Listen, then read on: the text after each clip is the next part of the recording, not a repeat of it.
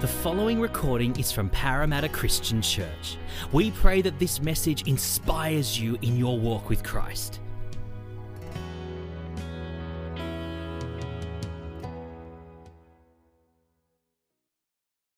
Uh, welcome. If you're visiting with us, we're just so glad that you're here. Uh, we're just so happy to see some. I'm so happy to see some faces that we haven't seen in so long, and just so glad that you're here. And if uh, if you're joining us online, uh, we love that you're with us this morning. Um, and I know some of you can't be here because um, you're unwell or things are really tough for you, and, and we miss you being here. So uh, it's lovely that you're with us online.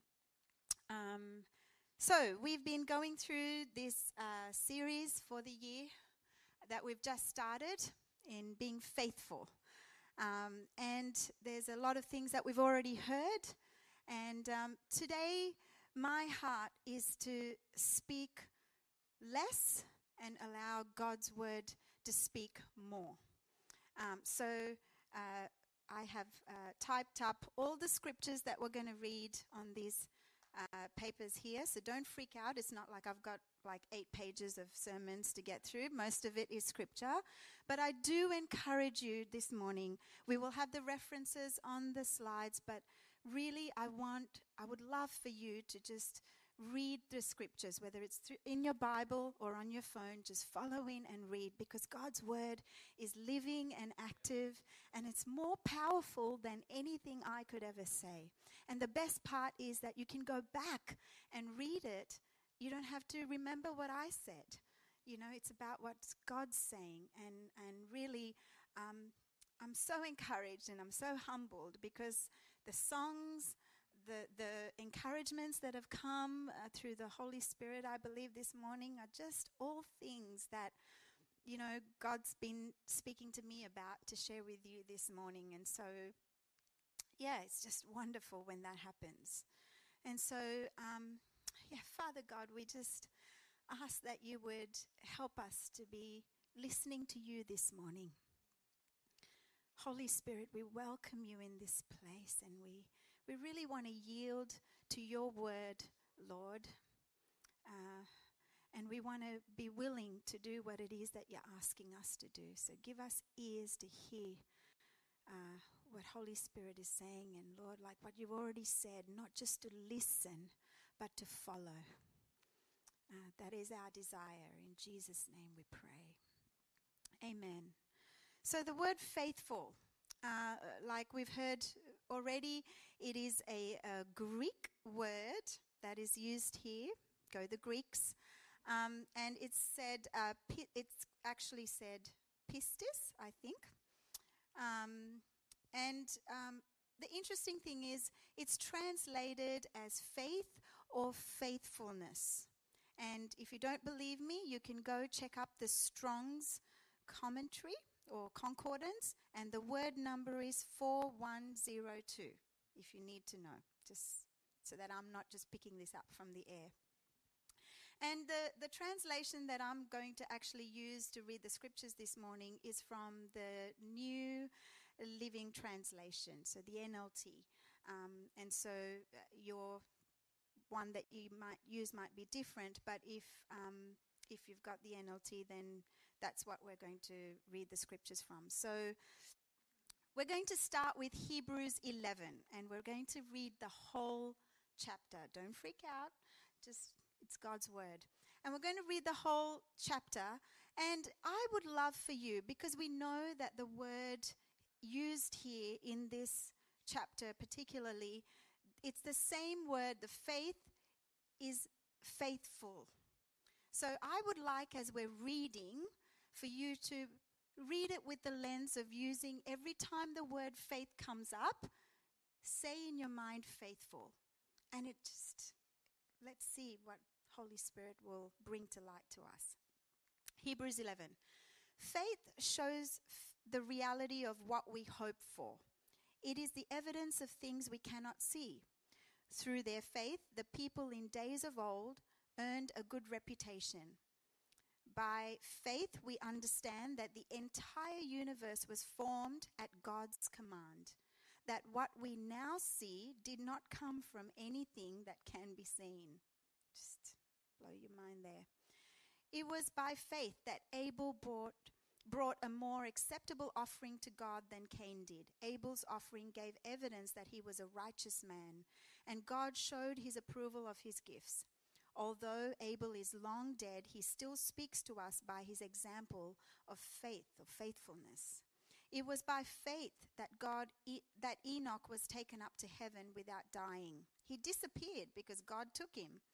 For before he was taken up, he was known as a person who pleased God. And it is impossible to please God without faith. Anyone who wants to come to him must believe that God exists and that he rewards those who sincerely seek him.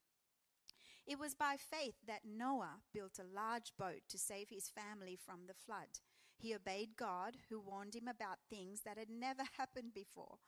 By his faithfulness, Noah condemned the rest of the world, and he received the righteousness that comes by faith.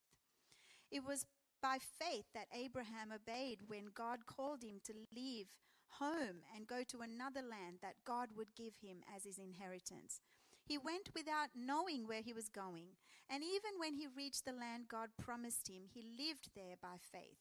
For he was like a foreigner living in tents, and so did Isaac and Jacob, who inherited the same promise. Abraham was confidently looking towards a city with eternal foundations, a city designed and built by God. It was by faith that even Sarah was able to have a child, though she was barren and was too old. She believed that God would keep his promise, and so a whole nation came from this one man who was good as dead, who was as good as dead, a nation with so many people that like the stars in the sky and the sand on the seashore, there was no way to count them. All these people died still believing what God had promised them. They did not receive what was promised, but they saw it all from a distance and welcomed it. The question can be asked well, what did God promise them? We'll come to that. They agreed that they were foreigners and nomads here on the earth. Obviously, people who say such things are looking forward to a country they can call their own. If they had longed for the country that they came from, they could have just gone back but they were looking for a better place, a heavenly homeland. That is why God is not ashamed to be called their God, for he has prepared a city for them. It was by faith that Abraham offered Isaac as a sacrifice when God was testing him. Abraham, who had received God's promises, was already was ready to sacrifice his only son, Isaac. Even though God had told him, Isaac is the son through whom your descendants will be counted. Abraham reasoned that if Isaac died, God was able to bring him back to life again. And in a sense, Abraham did receive his son back from the dead. It was by faith that Isaac promised blessings for the future to his sons, Jacob and Esau. It was by faith that Jacob, when he was old and dying, blessed each of Joseph's sons and bowed in worship as he leaned on his staff. It was by faith that Joseph, when he was about to die, said confidently that the people of Israel would leave Egypt. He even commanded them to t- take his bones when they, with them when they left. It was by faith that Moses' parents hid him for three months when he was born. They saw that God had given him given them an unusual child. How many parents have thought that? And they were not afraid to disobey the king's command. It was by faith that Moses, when he grew up, refused to be called the son of Pharaoh's daughter. He chose to share the oppression of God's people instead of enjoying the fleeting pleasures of sin. He chose he thought it was better to suffer for the sake of Christ than to own the treasures of Egypt, for he was looking ahead to his great reward. It was by faith that Moses left the land of Egypt, not fearing the king's anger. He kept right on going because he kept his eyes on the one who is invisible. Think about that. How do you keep your eyes on the person that's you can't see?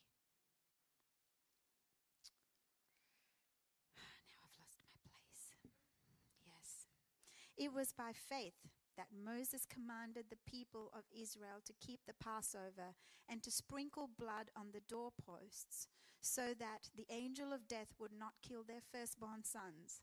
It was by faith that the people of Israel went right through the Red Sea as though they were on dry land. But when the Egyptians tried to follow, they were all drowned. It was by faith that the people of Israel marched around Jericho for seven days and the walls came crashing down. It was by faith that Rahab the prostitute was not destroyed with the people in her city who refused to obey God, for she had given a friendly welcome to the spies. How much more do I need to say? It would take too long to recount the stories of the faith of Gideon, Barak, Samson, Jephthah, David, Samuel, and all the prophets. By faith, these people overthrew kingdoms, ruled with justice, received what God had promised them. They shut the mouth of lions, quenched the flames of fire, and escaped death by the edge of the sword. Their weakness was turned to strength. They became strong in battle and put whole armies to flight. Women received their loved ones back again from death. But others were tortured, refusing to turn from God in order to be set free. They placed their hope in a better life after the resurrection. Some were jeered at, their backs were cut open with whips. Others were chained in prisons. Some died by stoning, some were sawed in half, and others were killed with the sword. Some went about wearing sheep, wearing skins of sheep and goats, destitute and oppressed and mistreated.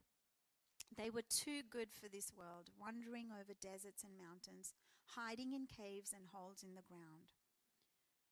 Here are the two key verses we're going to look at just for a little bit.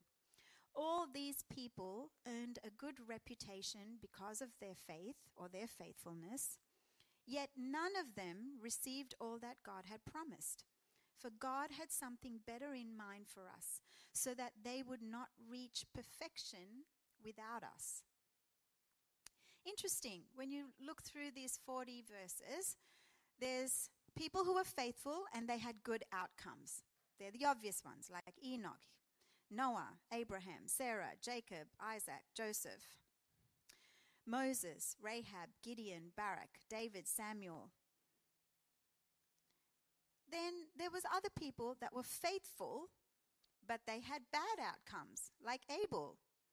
His faithful offering got him killed. Samson, faithfulness in his at the end of his life, he killed he died. Then there's a whole bunch of nameless people. Jephthah, um, he had to sacrifice his daughter uh, because he made a promise. And anyway, nameless masses. But there's also some clear examples when we read about that, like Daniel, Shadrach, Meshach, and Abednego, Stephen, apostles, and who were uh, tortured and killed and martyred, like James and Peter, John, and Paul. So they're the easy parts. But then we also see that there's faithfulness with absolutely no outcomes. And sometimes I think this is the season that we're living in. You know, we're praying, we're being faithful, we're living godly lives, but we're not seeing the promises being fulfilled. We're not seeing the outcomes that are our heart's desires.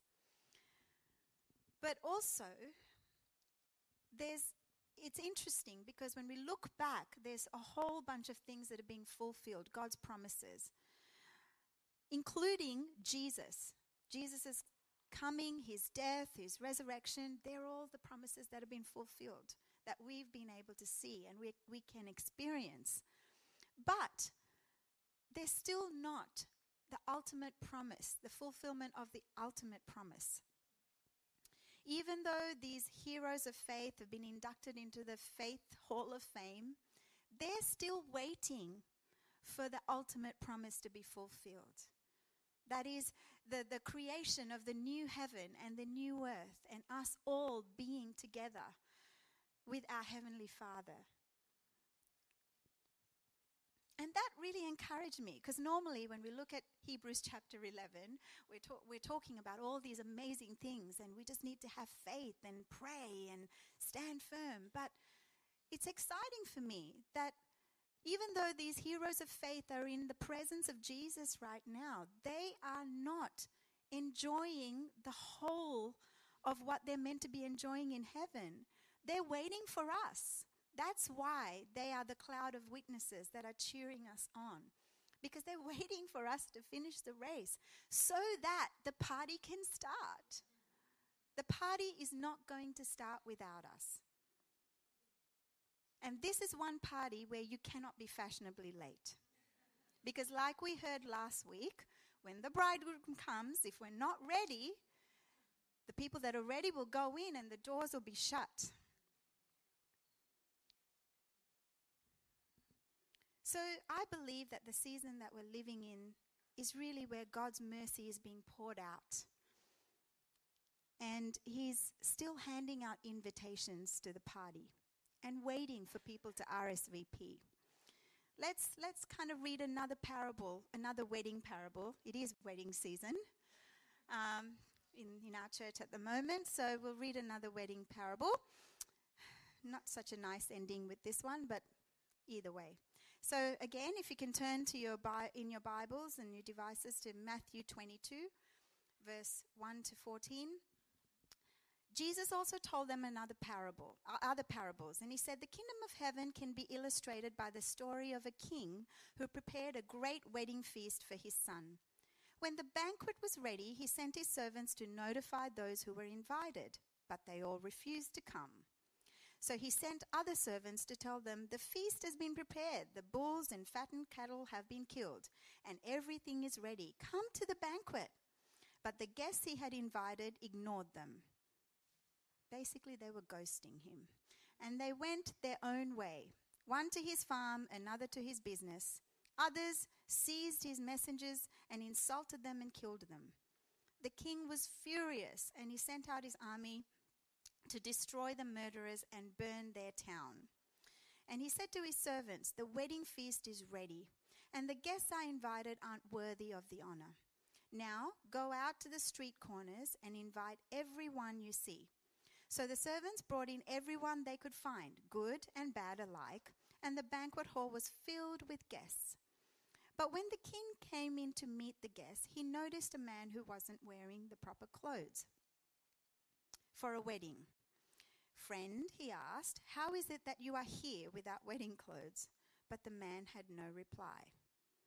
When the king said to his, then the king said to his aides, Bind his hands and feet and throw, them in, throw him into the outer darkness, for where there will be weeping and gnashing of teeth. For many are called, but, if, but few are chosen. And so I just want to say that as we read this parable, God is represented by the king in this story, and he's looking for those who are going to attend the wedding feast of his son. And he's provided the wedding clothes that we need. And we've heard that talked about in many ways this morning. But we are also warned of the consequences of those who do not wear the clothes provided by the king. So, the two questions, really, the things that we're going to focus on today, is um, how has God, the king, been faithful in providing clothes for the wedding banquet? And how can I, so, not you, I'm not pointing the finger, but each of us should be asking the question how can I be faithful as an invited guest to the wedding banquet? So, a little bit of explanation as we look at the first question How has God been faithful in providing clothes for the wedding banquet? In this time and age, when people, you know, aren't you glad you don't have to provide wedding clothes for all the people you've invited for your wedding? That would just add so much cost. But in this, in the custom of this day and age, um, they provided, I guess, wedding garments for the wedding guests because these were simple, nondescript robes that everybody wore. In this way, there was no separation of rank, of where you came from, how rich you were. Everybody was equal as guests. They were there as guests of the person that invited them. And so we can, we can see here and they were able to mingle as equals. The wedding garment identifies the righteous, those who lived according to God's ways. And I want to talk about this a little bit. See, God has a dress code for us to go to his banquet. So, not only do we need to RSVP, but we need to dress the way he would like us to dress for his event. And the dress, the wedding garments that God has provided for us is in his son Jesus. And we heard that so beautifully over communion today. He sent his only son Jesus to be the ransom payment for our wickedness and sin. The death of resurrection, death and resurrection of Jesus provides a way for us to be reconciled with God. And you know what? The only way we can get into this wedding banquet is if we put on Jesus. Jesus said, I am the way, the truth, and the life. No one can come to the Father except through me. That's just how it is. And um, we need to embrace that idea. We need to embrace that thought. Um, because Jesus lived a perfect life. He was the only one, like we heard this morning, who was worthy to break open the seal because no one else was worthy. And so we have to embrace Jesus because he did. He lived a perfect life on, and, and he died and he rose again. He was willing to live a life of obedience and he did that for us. So when we embrace one of the ways that we can have faith is when we embrace God and His ways. Right? That means that we can trust Him. Sometimes we focus on embracing what He's doing. Maybe we can't embrace what He's doing when we're not, because we just haven't embraced Him. How can you trust someone if you haven't if you don't really know them. And that's the point here. Um, and the crazy thing is, God put himself out there first. He's like, okay, I'm not just asking you to blindly trust me. Here is why you can trust me because I'm putting myself out there. I've sent my son. I have taken the first step in showing you how much I love you. And if you don't believe me, let's go back to God's word. Romans 4, chapter 16. I mean, no, Romans chapter 4, verse 16. So the promise is received by faith. It is given as a free gift, just like the wedding clothes. And we are all certain to receive it, whether or not we live according to the law of Moses, because we're all sinners. If we have faith like Abraham's, we can receive it. For Abraham is the father of all who believe. And then Romans 5, verse 1 to 11, explains it a little bit more. Therefore, since we have been made right in God's sight by faith, we have peace with God because of what Jesus Christ our Lord has done for us. Because of our faith, Christ has brought us into his, this place of undeserved privilege where we now stand. And we confidently and joyfully look forward to sharing God's glory. We can rejoice too when we run into problems and trials, for we know that they help us develop endurance. And endurance develops strength of character, and character strengthens our confident hope of salvation. And this hope will not lead to disappointment, for we know how dearly God loves us because He has given us the Holy Spirit to fill our hearts with His love. When we were utterly helpless, Christ came at just the right time and died for us sinners. Now, most people would not be willing to die for an upright person, though some might, someone might perhaps be willing to die for a person who is especially good. But God showed his great love for us by sending Christ to die for us while we were all still sinners. And since we have been made right in God's sight by the blood of Christ, he will certainly save us from God's condemnation. For since our friendship with God was restored by the death of his Son while we were still his enemies, we will certainly be saved through the life of his Son. So now we can rejoice in our wonderful new relationship with God because our Lord Jesus Christ has made us friends of God. And if you're not convinced, yet, one more. Romans 6:23 says, "For the wages of sin is death, but the free gift of God is eternal life through Christ Jesus our Lord." We cannot I'll say this again a bit, but we cannot wear whatever we like to go to God's wedding banquet. He has gone to all this trouble to provide us with the wedding clothes we need in Jesus Christ. And so we would be spitting in his face if we didn't wear that, if we didn't put on Jesus.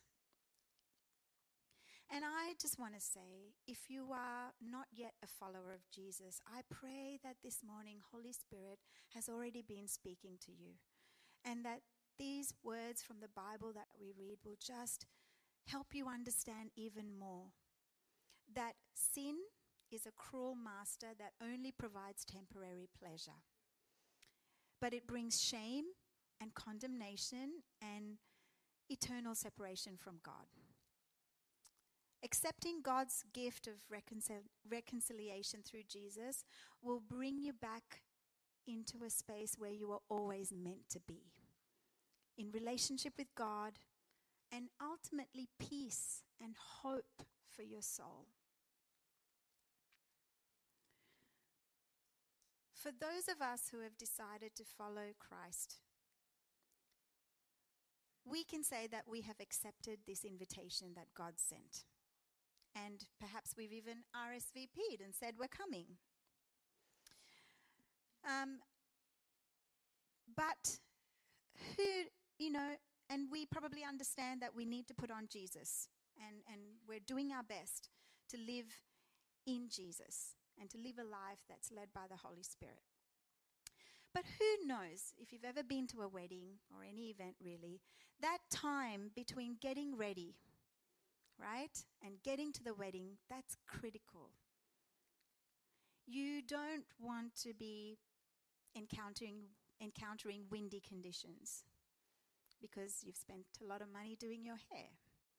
You don't want to be going having to walk through mud puddles because you know that will dirty your shoes. You certainly don't want to go visit a curry shop because you'll come out smelling like curry. And that will not be good going to a wedding. So we're looking in that journey between home to the wedding banquet for even continuum of conditions, favorable conditions that we can just make it through looking nice and looking like we've stepped out of a salon. In the same way, right? We're traveling through this earth. We're foreigners, like we read in faith. We're uh, in the chapter of Hebrews. We're, we're foreigners, we're travelers on this earth, and we're passing through here on our way to the wedding banquet. And God has given us His Holy Spirit to help us stay faithful, which is what we're looking in the second. Second question How can I be faithful as an invited guest to the wedding banquet? God's given us His Holy Spirit so that we can stay faithful and really cherish and value the garment that He's given us. Stay faithful to Jesus, really. Life on earth is messy, it's unpredictable, it's volatile. It's like encountering the wind, the rain, the mud puddles, the bird poop. You know, you can't avoid it. Sometimes you just can't avoid it. And so we can come to the conclusion that, well, you know what? This wedding outfit doesn't really fit me. It's, it's dirtied now. I'm just going to take it off. I'm not going to go to the wedding because I just can't be bothered. I don't have another thing. Or we might feel like we need a different outfit. I don't really like this outfit because it's too restrictive, it's too constrictive, it's not comfortable. I can't do what I want when I'm wearing this outfit. And so we could be tempted to find another outfit. But we read in that parable what happens when we don't wear the wedding clothes that God has provided for us. And can I say, whatever outfit we find will never be good enough. The Bible's very clear in saying that.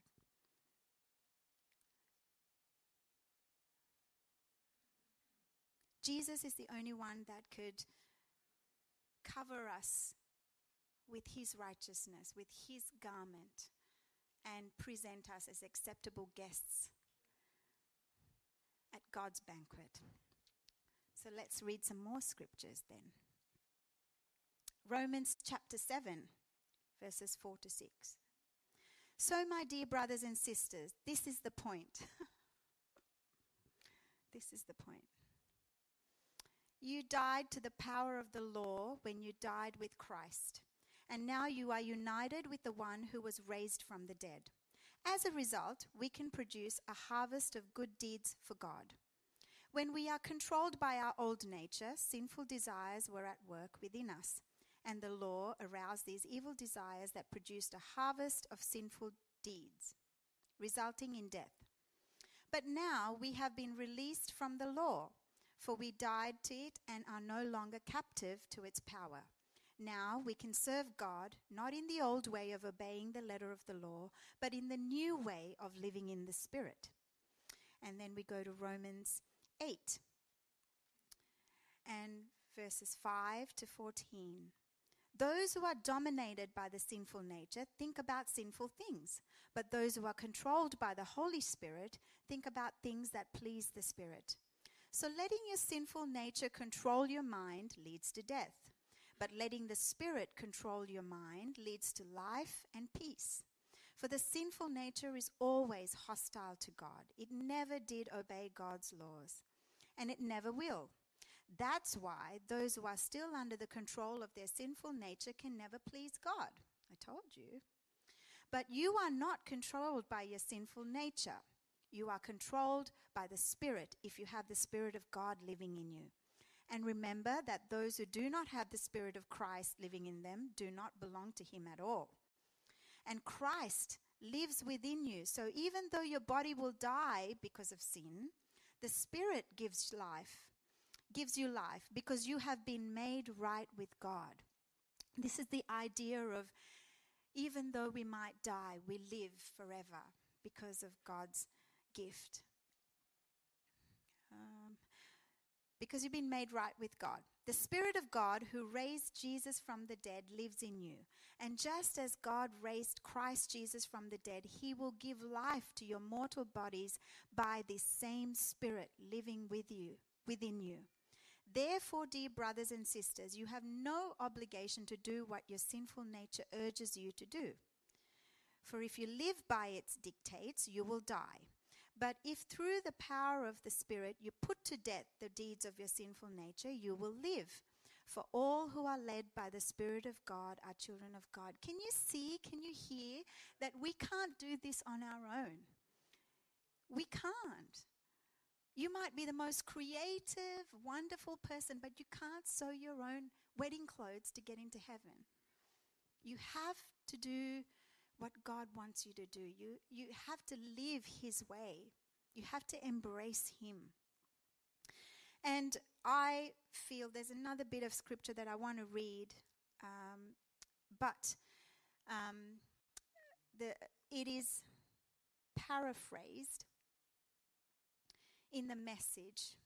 The message, it's a great paraphrase of scripture, uh, and it illustrates what it means for us to live faithfully as we wait for this wedding, wedding banquet to start. And so uh, it's Colossians chapter 3, verse um, 1 to 17, but I'm going to read as it's paraphrased in the message.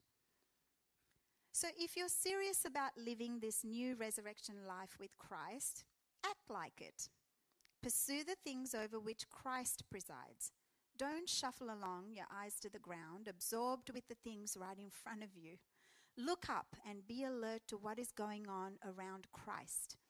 That's where the action is. See things from His perspective. Your old life is dead. Your new life, which is your real life, even though invisible to spectators, is with Christ in God. He is your life.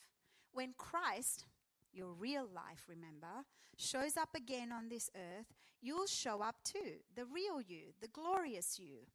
Meanwhile, be content with obscurity like Christ.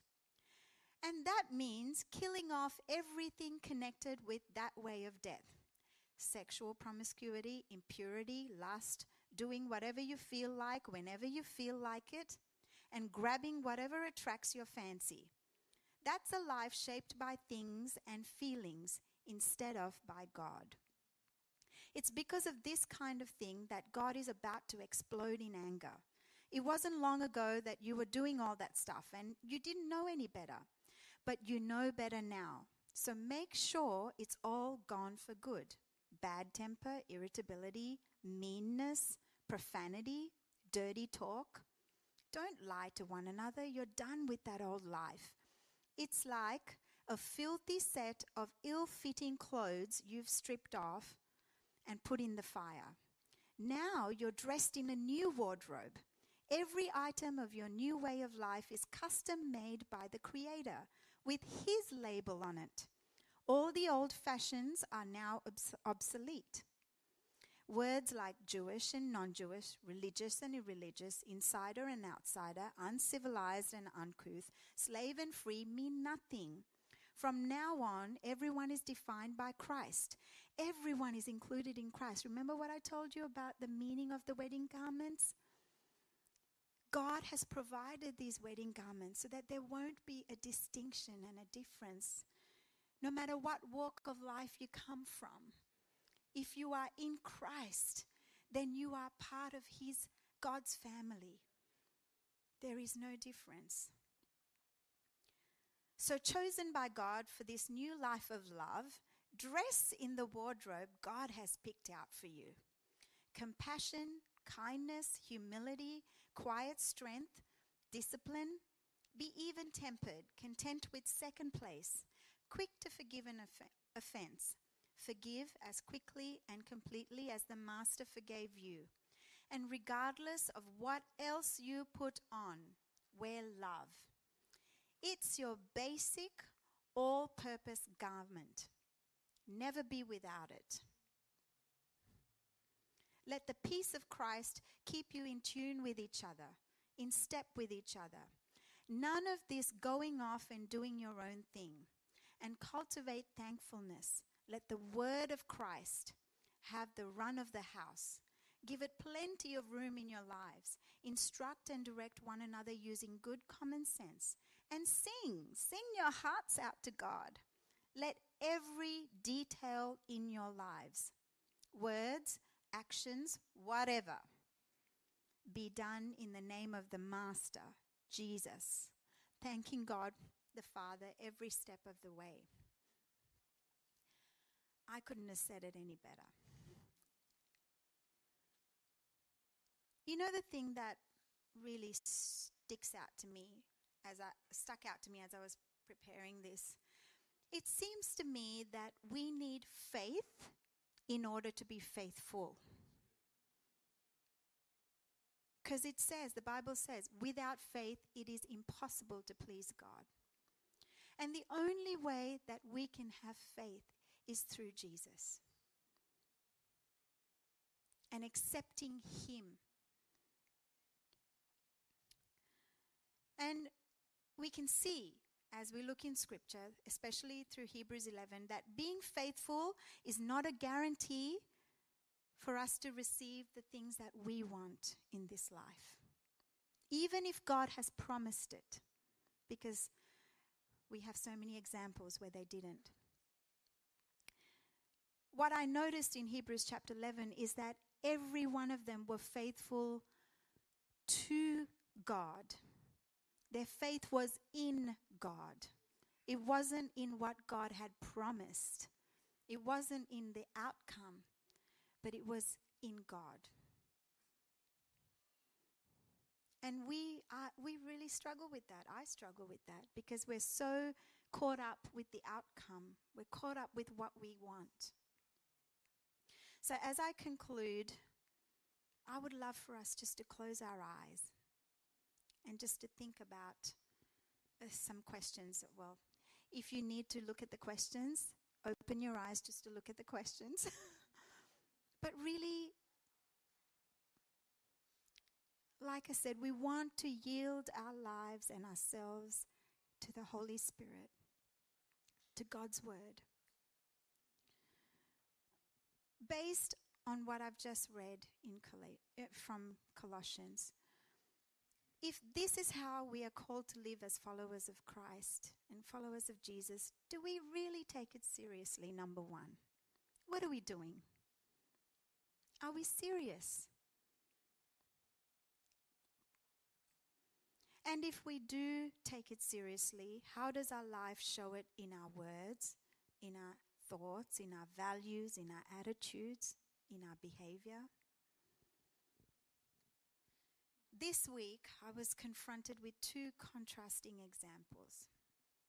The first one, you know, I, I watched every bit of Queen Elizabeth II's funeral and and the thing that struck me with all the commentaries, with all the interviews, with all the things that people said, is that this woman was remarkable. And what made her remarkable was her humility, her kindness, her genuine interest of others. And most of all, what kept coming through, especially in the service, was that she was a faithful follower of Jesus. And her life and character reflected it. People who weren't Christians were talking about the qualities that I've just mentioned. She wasn't perfect, but she it was clear that she had put on Jesus Christ. And she was doing her best to keep that on until the day of her death. The contrasting example that I watched, I only watched it this week, but it was probably already played some, some other time, is in The Amazing Race, if you're watching. And there's so many contestants, and they're all from various walks of life competing for a prize. Most of them just seem to have fun. They're enjoying the process, they're enjoying the challenges, they're doing it, giving their best. And most of them are showing kindness to the people that they're competing against, sometimes helping them. And just, even if they got eliminated, they just took it in their stride. They bowed out graciously. Interestingly, the one couple or guy and girl that have openly confessed on national television that they are Christians, and whenever they show them, they say church, they're church friends. They stand out for all the wrong reasons.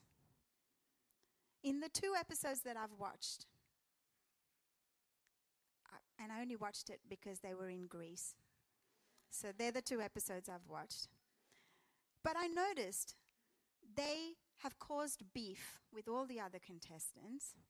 They don't get along with people. Not true. They've displayed selfish behavior. They've cheated. They've lied. They've gossiped.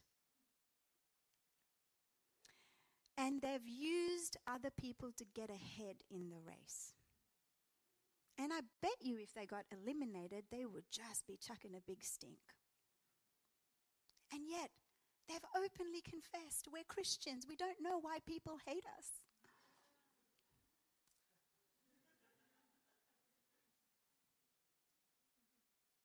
So, do we take it seriously? And does our life reflect that we are wearing Jesus? Are we bringing honor to his name? Or are we just, are we just you know, just adding to that horrible truth Christians, they're all the same.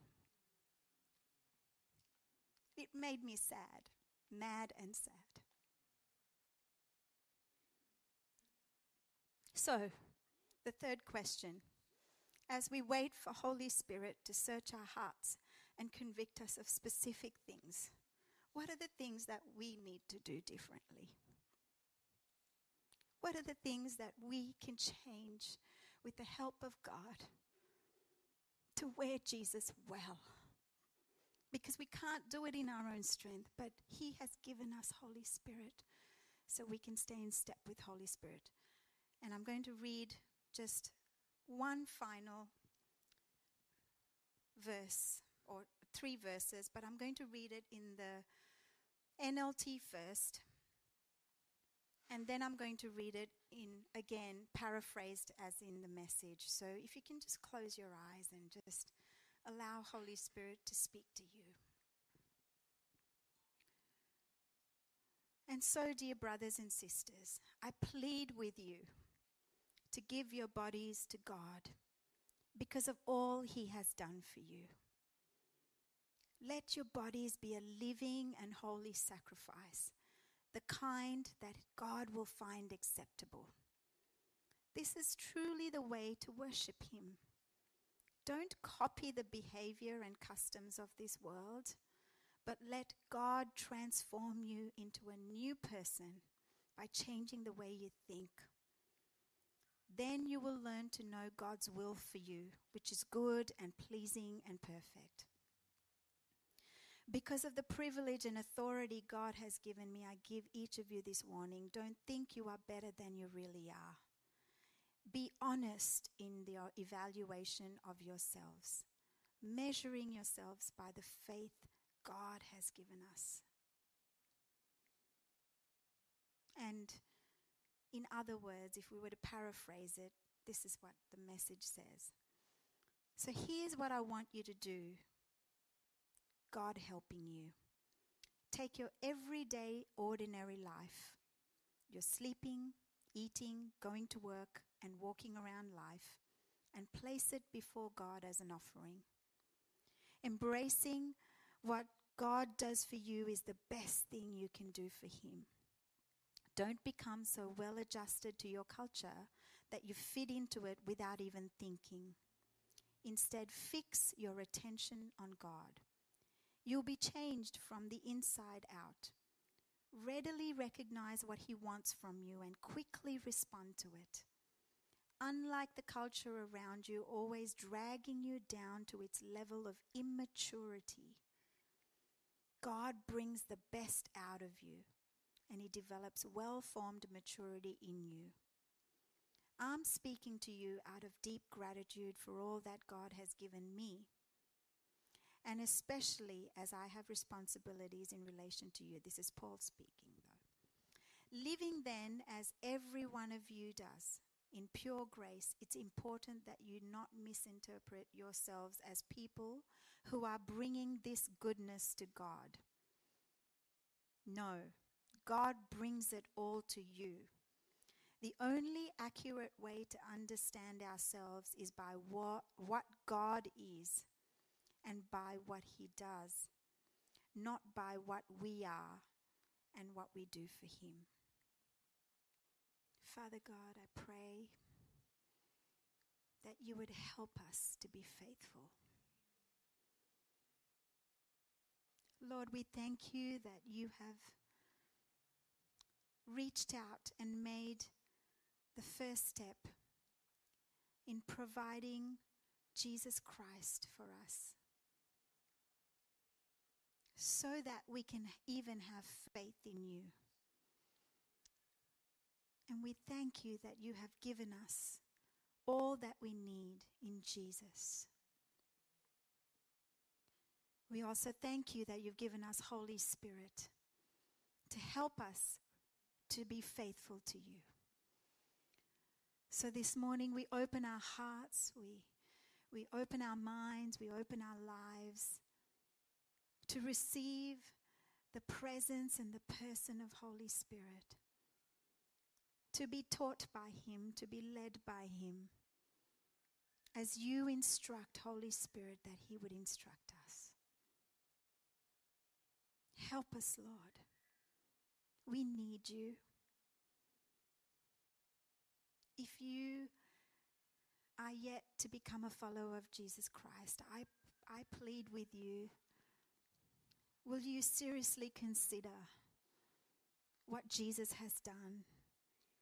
Will you seriously consider the invitation God is placing in front of you to be an honored invited guest to his wedding feast.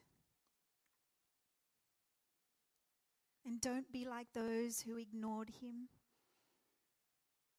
or who said no.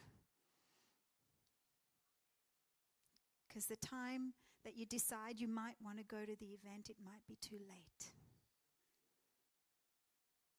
Father, we pray that you would continue to be at work in our hearts through Holy Spirit. Help us to live to bring glory to your name. We are here for you, Lord. We're not here for ourselves. In Jesus' name we ask all of this. Amen. Thank you for listening to the Parramatta Christian Church podcast. To hear other sermons or to find out more about our church, please visit our website at pcc.org.au.